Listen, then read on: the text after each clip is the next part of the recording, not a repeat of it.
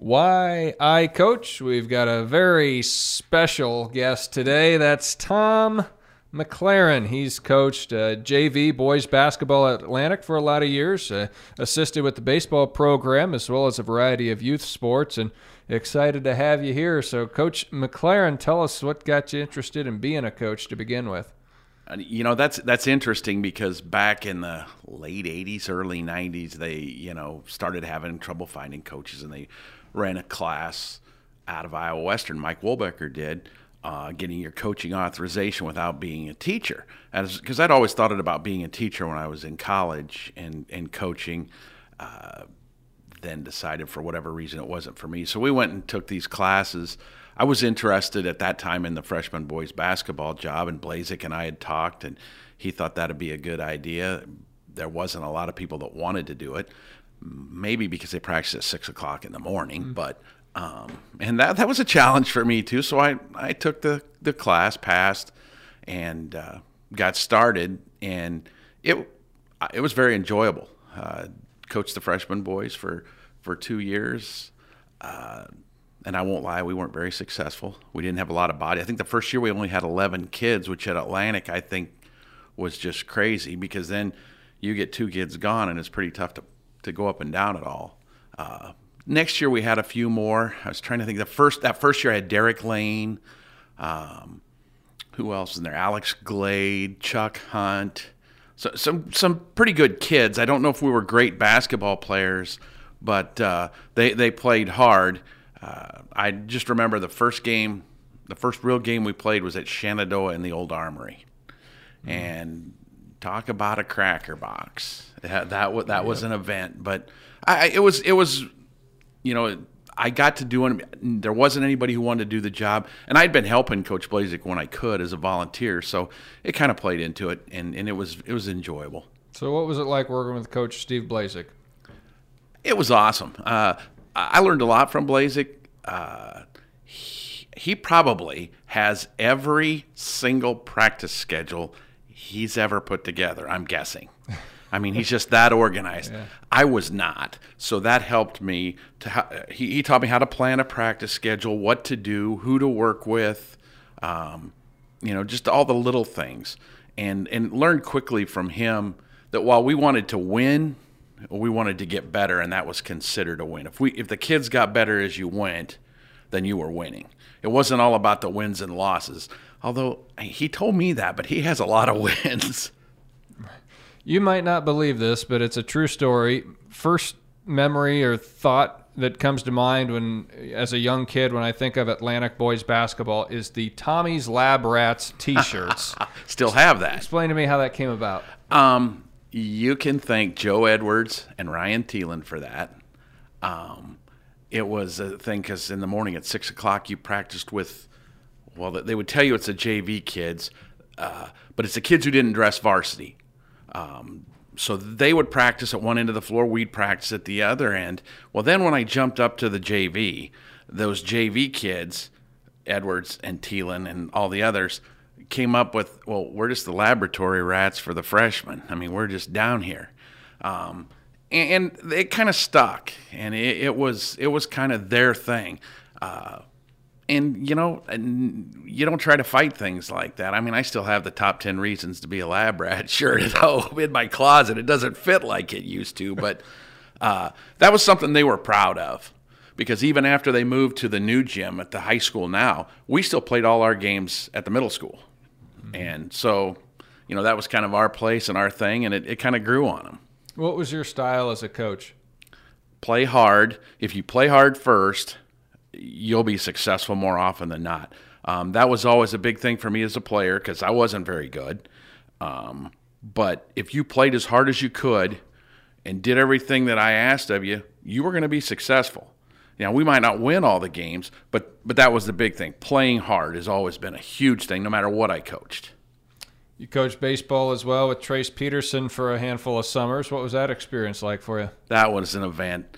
I mean, I've always been good friends with the, all the Peterson brothers. Uh, played town team ball with Tony, um, and and got the chance to coach with Trace. And, and a funny story about Trace when I was in high school, my dad was an umpire. That's kind of how I got started doing that too. And he come home one one summer. I, it was probably my freshman year because he said that he was umpiring up north in Exira for the district or sectionals. I don't remember which. And he come home. There's these two kids from Elkhorn, Kimballton, that are that are really good. He said they're all over each other all the time, but boy, can they pitch! They threw strikes. They did this. Well, it was it was Trent and Trace. Sure. And oh my word! So I knew Trace and I knew his style, and I liked that style. Um, and I, I just tried to to help out with that and, and do the best I could and be there for the kids. I mean, I've always thought no matter who you are or what you're doing, if you want to come out and put out the effort, we'll find a place for you. What's the best part of coaching?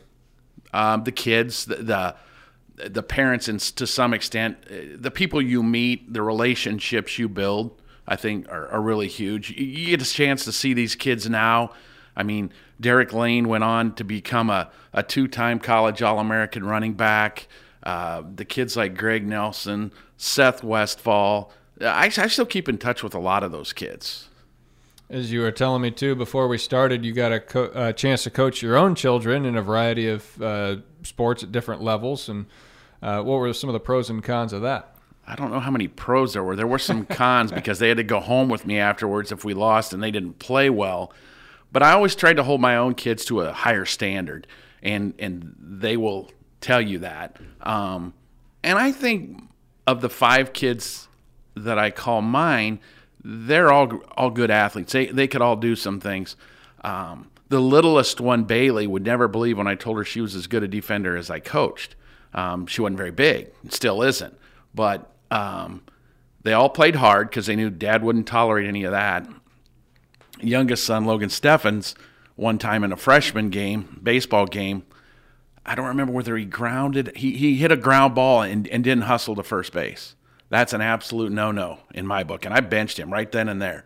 And he went on to become a pretty good player. He could have played in college if he wanted, chose to be an engineer. I don't know what kind of choice that is, but that's why he's making more money than me now. But he didn't hustle out, and I put him right on the bench. I mean, how can I expect my other kids to do what I say and bust their rear end if my own kid doesn't do it. That lesson was learned and never happened again. Um, you know, Josh, Josh and Donald got to be the first two, so they they learned to have pretty thick skin. Uh, and Michelle, she, Michelle was a good player. She always worked hard. I think that was as much because of her brothers as it was of me. She didn't want to be the one who dropped the ball and didn't didn't get after it. So, and they they were kind of hard on her when she was little. Did you have some catchphrases you were known for? Good gravy. That was never a good thing. Was, there was nothing good about that. That means somebody somebody had done something dumb. And uh, another one might have been get the plow out of the ground and get down the floor. that one I probably stole from my dad. You know, get get get going. You know that sort of thing. But um, always tried to be enthusiastic for all my players. You know, there there was something good in everybody I coached. I, I can't think of anybody who I truly didn't like coaching. Who are some coaches you learned a lot from? Maybe not people that you coached with, but uh, either had in high school or. or I, I was I was blessed because when I went to Corning in the late '70s, early '80s, we had phenomenal coaches. Um, John Harris uh, was a very close friend of mine even after I got out of school, right up until the day he died. Uh, coach Stilo, Percy Stilo, the Hall of Fame basketball coach, was my basketball coach, good friend. He passed away about a month ago. Went down there and and just celebrated him and learned a lot of things that he thought that I never knew. I mean, he he randomly called me up on the phone and we talk about basketball. Um, guys like Phil Casey, Chip Capaldo, coaches I had in high school. Bill Krejci was my baseball coach in junior college, and we butted heads a lot but I learned a lot from him. He he he knew how to motivate you, good or bad. So that's not always a bad thing to butt heads. Um, apparently not. Um, I still talk to Krejci every now and then, um, and I'm sure he did way more for me than I did for him. Uh, but yeah, I, I think it's okay. You gonna keep coaching? Well, you know, that's something that I've talked about. There's several openings that are available right now in Atlantic, and, and I've you know, molded around, thought about it. I wouldn't rule it out. I guess I've enjoyed. I've coached I coached eighth grade girls basketball here a couple years ago and on a traveling team. I did that a couple times. Really enjoy it. Those kids are seniors now. That's a bad thing. You feel old real quick. But yeah, uh, I, I enjoyed that. Good group of kids. Um, I enjoy baseball. Probably be more apt to go back to baseball if the season wasn't so blasted long, playing five, six nights a week.